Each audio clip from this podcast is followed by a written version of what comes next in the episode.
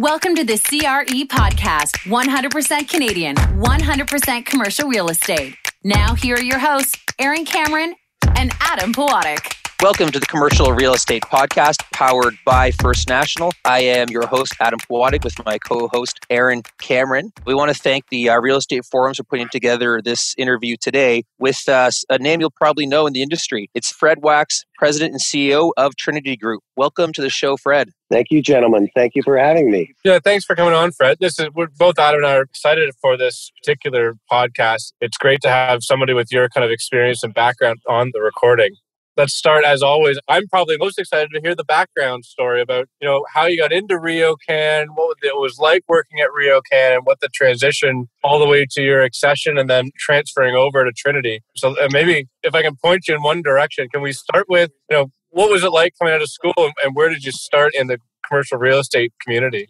Sure, absolutely. Well, first of all, my family's in the business, and my grandfather had one business where he was a mortgage lender in the 50s and was involved with some, I would say, very high profile people in the development business. And then my father had his own separate company and was actually in the construction business, at an entity called Adams and Waks Construction. And I have an older brother who has amalgamated now that we're the survivors of both entities, basically, and he runs a family portfolio, which I am, I try to be a silent partner, but we speak on a, a regular basis. I have a very close relationship with them. But I like to say that I started my real estate career at about the age of five when they threw a game of Monopoly to me, and I, I got so excited when I was doing trading and, and my adrenaline would be rushing every time I'd make a deal. And so I think it was innate in my genetics. So that was you know, that was a, I had a very, basically a career at school and went to U of T, uh, took poli sci and Jewish history, which basically had nothing to do with a career move, but I just was interested in the subjects. And I started as an office boy at A. LePage. And this is the A. LePage that was actually being run by Gordon Gray and Chris Davis and Brian McGee. And this is like 1981. And at a time where interest rates were 22%. So I came in probably one of the worst cycles of the business, but I immediately glommed on. And the first understanding I had in terms of how to be successful was go find someone else who's successful and make yourself available to this person. And that person was one Rick Matthews from the Matthews family from London who had a very successful real estate career. And I became his assistant. And that was my first I'd say, very positive move in understanding how to maneuver and uh, how to navigate through a very large company. There was 6,000 employees at the time and worked at the head office. My first salary was $12,500, which was against commissions. And my first year out, and we're talking about 1983 basically, so two years of being an assistant, I was president's roundtable and made my first $100,000, which was a lot of money back then.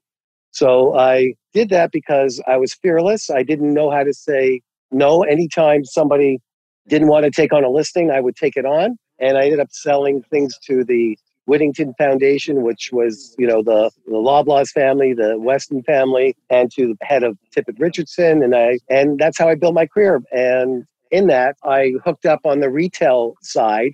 And the first major portfolio I worked with was for Keg Restaurants, who had bought a bunch of a&W sites and crock and blocks and corkscrews across Ontario. And at the time went with my senior partner at the firm and was able to procure 30 deals in one year. And as it turned out, I was working as a junior salesperson with one of uh, larger clients, a gentleman named Avi Bennett. And Avi Bennett had two major properties, one of them being Dixie Mall. It wasn't Dixie Value Mall yet and the other being Lawrence Plaza. And those properties were 30% vacant. And we had offers on those two properties, one for $11.5 million and one for $14.5 million. And Mr. Bennett, the principal of the company, said, What would you do? And I said, Mr. Bennett, I would never sell something until it was in the right shape to sell. And I think you need to lease these up and then you will do far better. That was my first understanding about integrity and honesty in terms of on the business world because agents aren't necessarily known for that branding. But it was, he did not end up selling it and he ended up hiring me. And mm. those two projects, and now we're talking about the mid 80s, I was there from 84 to 88. ended up selling for where we purchased a next door land and rebranded Dixie to Dixie Value Mall. So we spent another 30. So the cost base was 44 million. We sold to Cambridge that property for 85 million dollars. So 14, what sort of time? What sort of time frame had gone by? Four years. It's a great turnaround. Four years. And do the do the. I mean, you can't do the math, but eighty-five million dollars back then is a really really big ticket today, right? Yes, it's a huge ticket. And Lawrence Plaza, which we had an offer for eleven and a half million, and we purchased no other land, we sold for fifty-five million.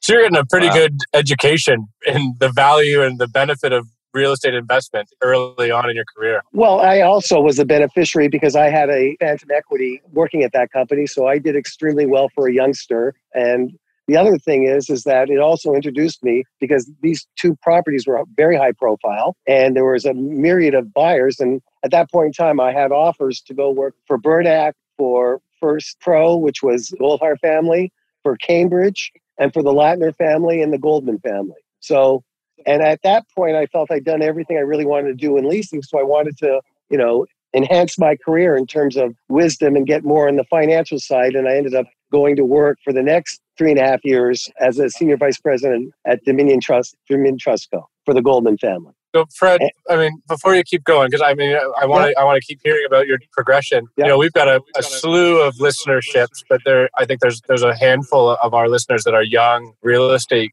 professionals. If you could kind of sum up your approach to business in that early stage of your career and what it was that you think made you successful and allowed you to be progressing so rapidly, what, what were you doing? What feedback would you give to young listeners that we've got today? I was in your face, definitely. I mean, I, I let myself, I was my own best advocate and I was competent and I put in the hours. And I think putting in the hours and being seen as somebody who was working diligently. And, you know, I was on the phone two minutes before this call, and I was on the phone last night at 11 o'clock with one of our partners. So I'm still putting in the hours, and I'm going to be 63 in a month's time. But there's no shortcut for hard work, and there's no shortcut in terms of core competency and also honesty. Uh, when I used to make mistakes, I would sit there and I'd own up on those mistakes and I admit them and I try to sit there and learn from them. And I would tell whoever I was working with or partnering with I would not walk away from that responsibility. So it's about a work ethic. It's about enjoy and also enjoying yourself in terms of reaping the rewards and you know and doing your strut. And you know I've always felt that. I've always had that ability to again to promote and oh. brand. And you know i think everybody should be doing that. And, and i'll talk about the collateral effects that that had in terms of what really led to a lot of these moves. Because after my move to Dominion Trust, which ended up in receivership, I learned that your name was everything, which my father taught me. That's the one thing that you have to retain. And I started getting involved in the charitable world. And getting involved in that charitable world led me to deal with a gentleman named Alan Silber. And Alan Silber, when I started at LePage in 1981, and now we're in 1988, was probably one of the most active real estate people in Toronto and was had a very close relationship to the Reichmann family. And the Reichmann family was, by any scope, the largest operator on an international level in Canada, and uh, as I said, an international level in the world. And he had their backing and their ear. So Alan was one of the people I got to meet when I was doing an event and putting in the hours after work. And he was the one who basically owned Counsel Trust and also owned a, a, fund, which was the Counsel Fund, which eventually became a company called RioCan. And Mr. Sunshine, Mr. was, was Alan's lawyer. So Wow, that, I didn't know. As I think at RioCan too, we had uh, Jonathan Gitlin on before because he started out as legal counsel there. So is that a characteristic that an uh, organization like that would want to see in people moving into the uh, front lines of their portfolio? Well, I think it, John was not legal counsel to RioCan when he came on. He he moved into acquisitions. He was a lawyer at McCarthy's that Eddie had known, and for all intents and purposes, my understanding is he will be Eddie's successor. So Eddie was a lawyer, and Jonathan was a lawyer, but Eddie was not only Alan's lawyer. He was lawyers to a bunch of different individuals that were developers that eventually rolled their assets into RioCan. And Eddie had a very great knack for gaining the confidence and performing for his clients.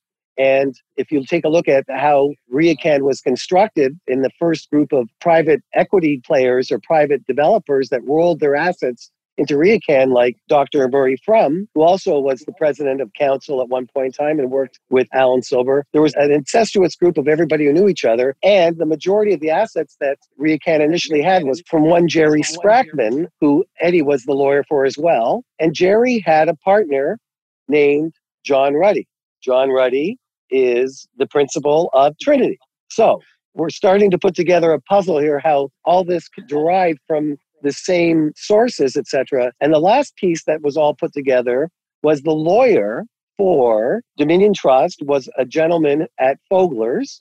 Eddie was a partner at Fogler's, as was Jay Hennick and other successful people who've moved on with very great careers. And Jeffrey Goldenberg was the person I was doing the workout with, with the receiver and the bank with Dominion Trust. And I developed a very close relationship with him. And he's the one who said, You need to meet this John Ruddy. And I said, Sounds like a plan. And a little side note is Jeff's son, who works at RioCan and is married to my brother's daughter, who was working at Weir and Foulds, who does all of my lease work.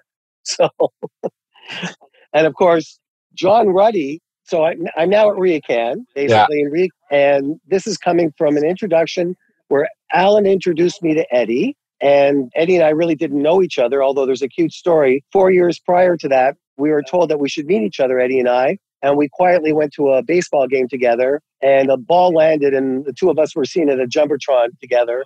And this is where I was still working at Dominion, and he was not with, I don't know if he was a Counsel yet. So it's, it's it was a very funny story. But I had really not, I had really not known Eddie, and Alan graciously put me on, you know, to work with Eddie. And Alan was on the board, and Alan and Counsel still participated with the REIT.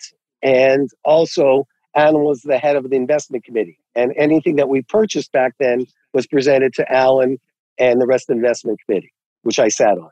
So, Fred, what was your first role at Rio Can? Maybe just talk through it. And let's, I want to let's keep moving this forward because I'd love to get to your current position and yep. current role. But let's talk about just your progression through RioCan and what it was like and what the strategies were like and the, the, the experience and the learning sure, opportunities I'll, you had I'll, there. I will go through that very quickly. I came on as the senior vice president of development, and my idea was to develop a business, uh, relationships, partners, and to help out on the leasing side. And I was basically the fifth hire there. They had a couple of people, and we had 100 million in assets. And the first big deal we did was buying five assets in the Ottawa market from Ivanhoe. And that was our first major equity raise and our first foray into strictly the retail side of things because that was really my forte. And frankly, also Eddie's based on his book of business and the people that he was dealing with. So that was the first, and that was in, in 1995. And also in 1995, I had met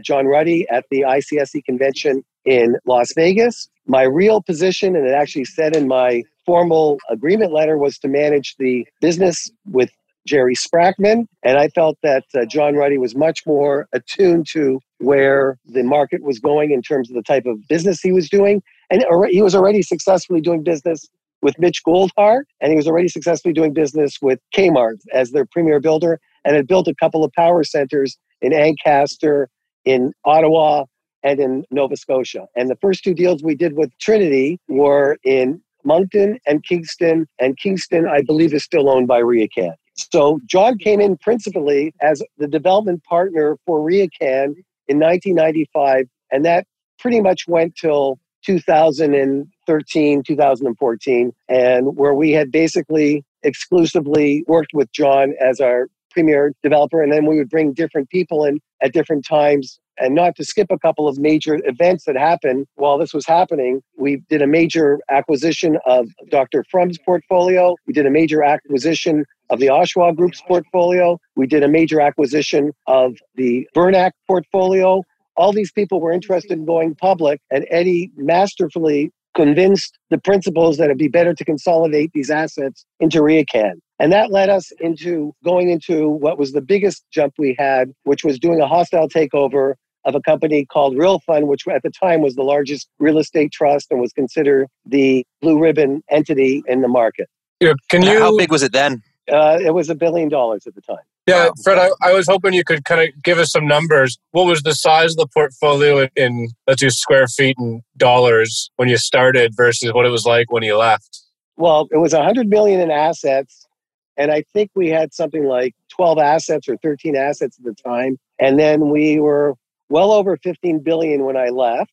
And I have to be very careful how I say this because I want to make it sound, you know, the responsibility lay upon a group of people that I got to work with. And the company had well over 300 assets and we were North American wide. I mean, that was the other foray, which comes out after. But let me just deal with first quickly. We do a hostile takeover. Eddie and I are called in to be interviewed by the board of directors. We win the day. We take over there, consolidate that. And then uh, pretty much after that time, I became the CEO and senior vice president at RioCan. So that was also my first step into being recognized not only as a leasing or development person, but being an operator.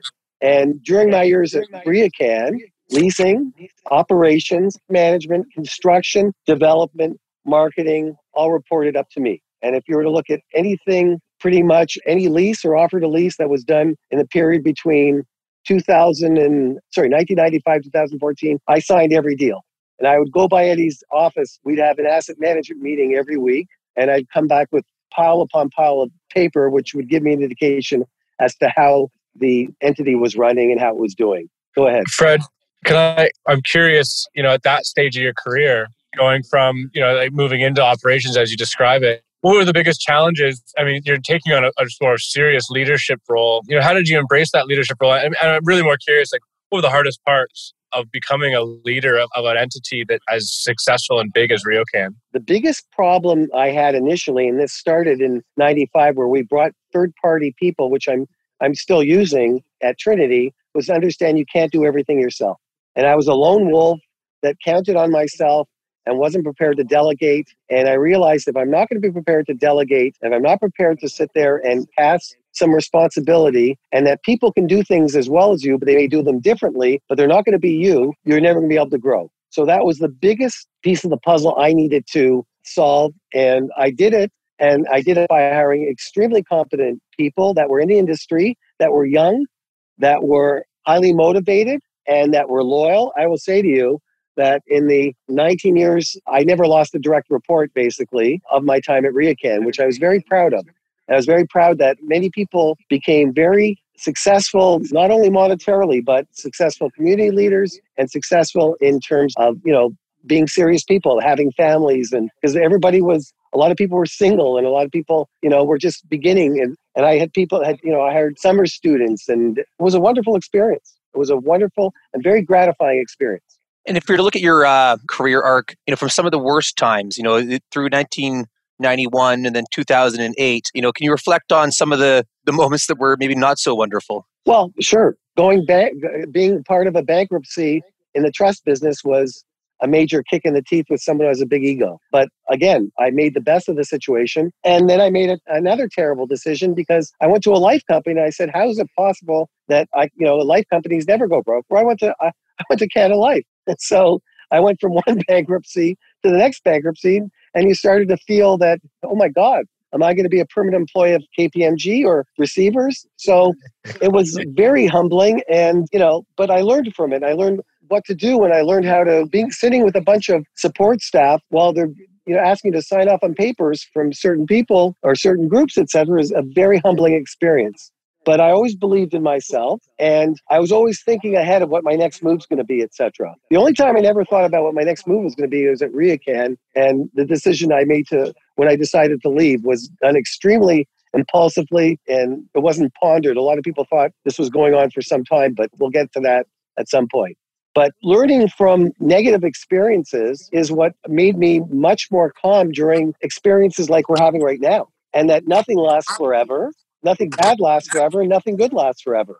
And being able to roll with the punches and put your priorities straight and, you know, having a good life partner is it makes life very easy you know? It's really what helps to you know balance is everything. Balance in your home life your work life you're doing things extracurricular that not only affect you but affect the community affect the world. Those are all things that make somebody a full person. And you know that's I'm happy when people sit there and call me or Google me. They see that there's as much of my charitable life as much as my business life.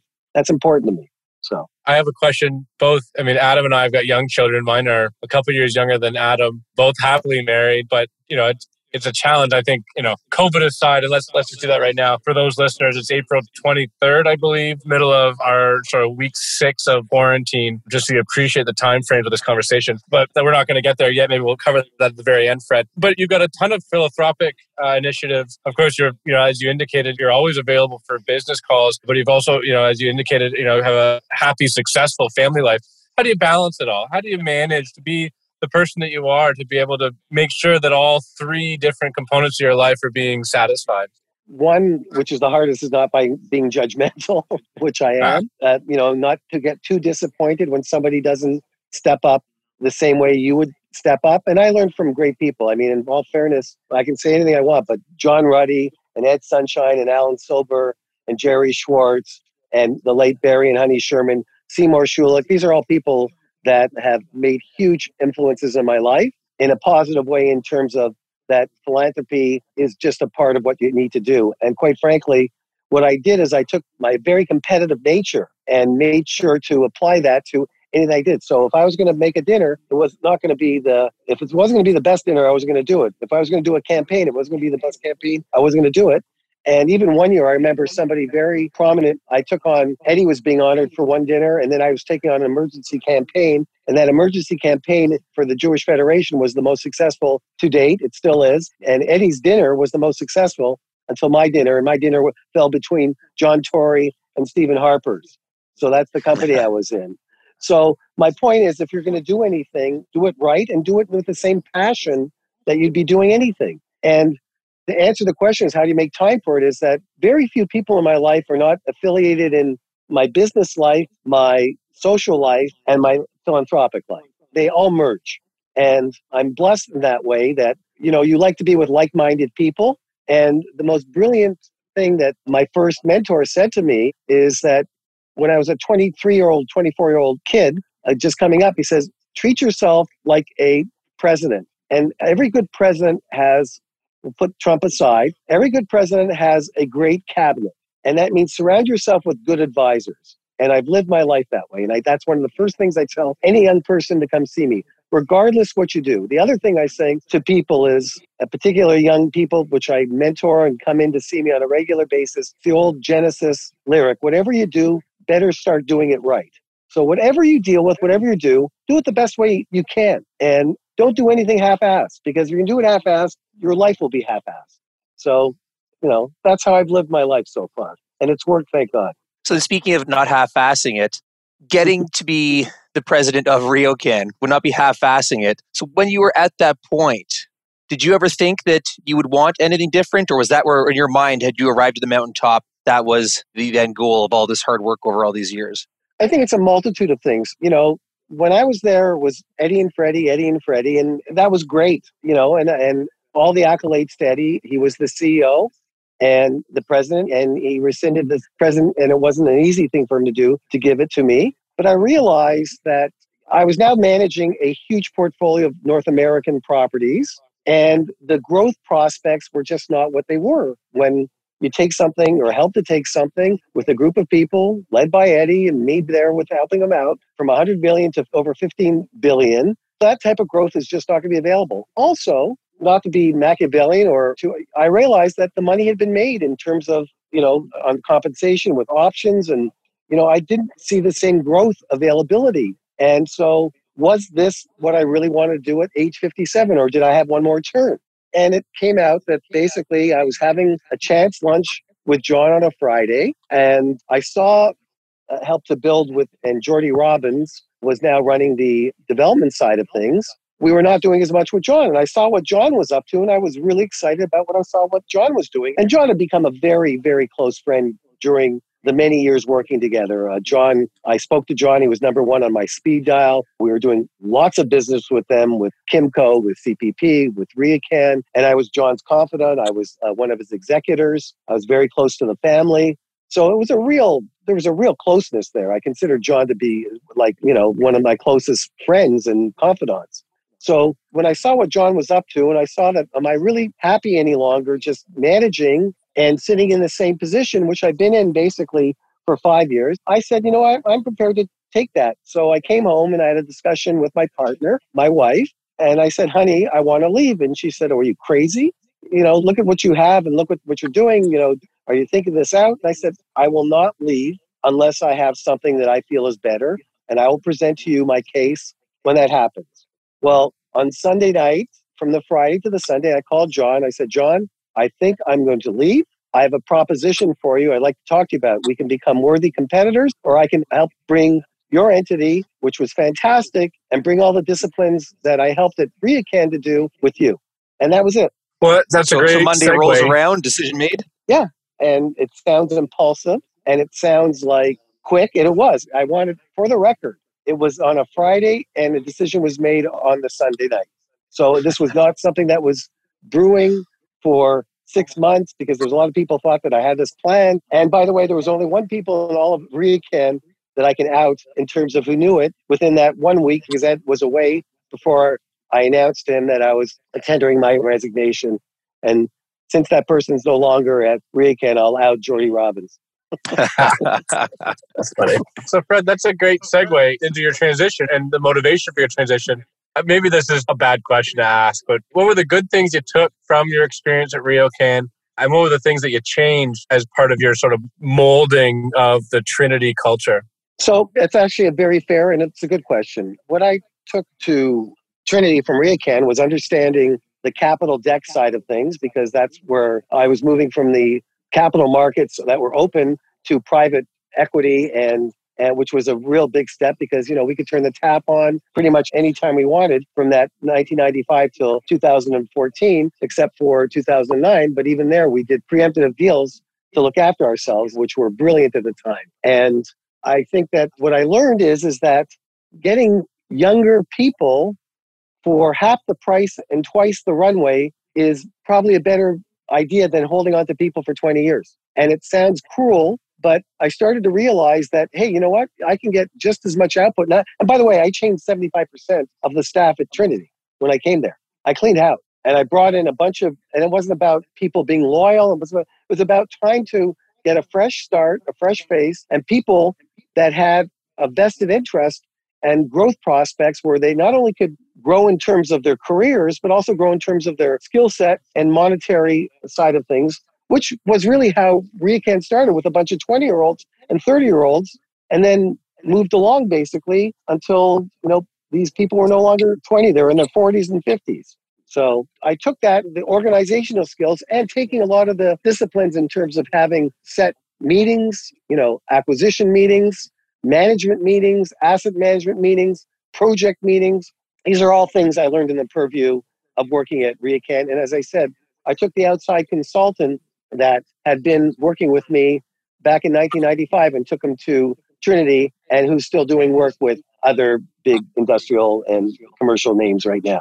So let's talk about Trinity. I mean, let's Fred. Why don't we why don't we just kind of go through, I guess, the belief, the Trinity's business case, or what it is that you're trying to do with Trinity, what your growth prospects look like. You know, just kind of give us the run on the company and your objectives. Absolutely. So, you know, John Ruddy and myself were basically developers of mostly retail. That was always what expertise that was affiliated with us were. And John, as I said, when I saw what he was up to, was starting to move into mixed use and some real high rise, incredible developments. And I couldn't believe the size and scope of these projects because they ranged from a quarter of a billion to a billion dollars. And, you know, the most expensive deal I think we did with RioTrin, which what we used to call the joint venture, was about 100 $50 million.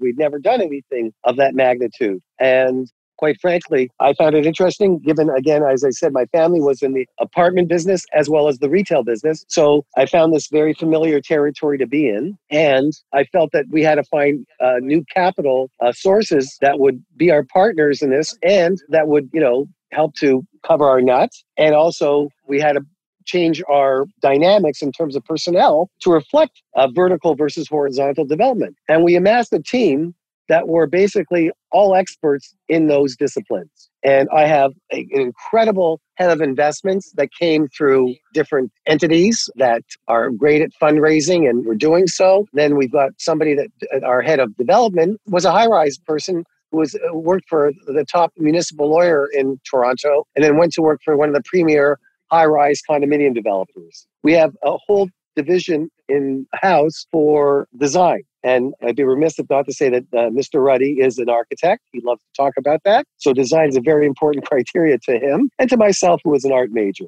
So we have all the disciplines in house, but we lacked the financial capital based on the size and scope of the partnerships that we had. And let's again recap that until about, you know, 2012 13, RioCan had provided all of John's capital. And that was a very successful relationship for both parties. John would bet his ownership of the developments or the part of RioCans at cost. So for example, when IFRS happened for the REIT, they got the biggest benefit and the biggest bump in terms of their leverage because it wasn't rolled in like other entities at a market cap. It was rolled in at cost. And there was a big, you know, 200, sometimes 300 basis points difference.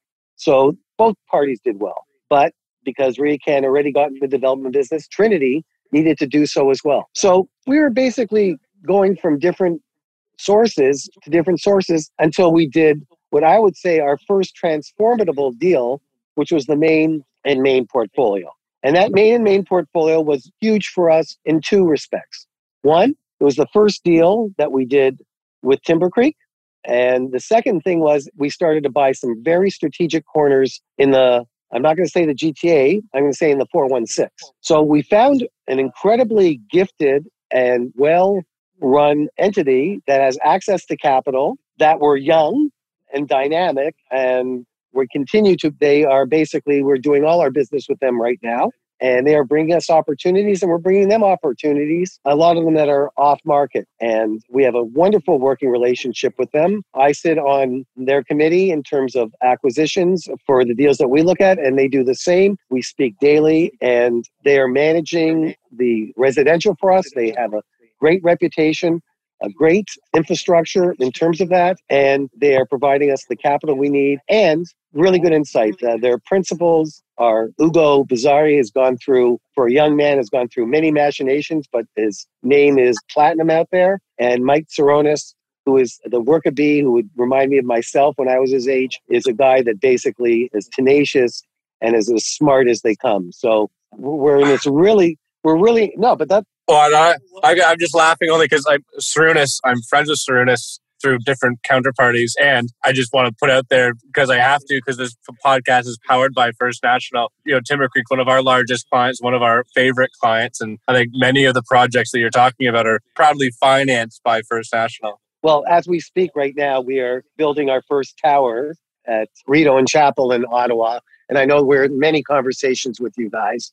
And I know the relationship we have. And, uh, you know, if I was sitting there when RioCan was the gold standard when it came to REITs, and when it comes to this business, uh, Timbercreek's the gold standard. And I just, you know, how good these guys are. And I am really proud that they've chosen us to be their development partner. And it speaks well of John and the team he's built and the, I guess, the conviction he made in choosing me to be his CEO and president. So, you know, so that's where we really stand right now. We are, our book of business is in the billions right now we found an incredible partner and we found one that basically has the maturity and the smarts to sit there and, and, navigate. And we're dealing with, you know, they also purchased this last deal we did, which was a real tough decision to go firm with a deal that we beat out two other major firms that went, again, never got to market. And Timbercreeks came right up to the plate. And as we call ourselves, Timber Trend, you know, that's just another one of the joint ventures. And we're we're going to be looking at other opportunities, and we're working on a North American wide opportunity right now, which we can't discuss,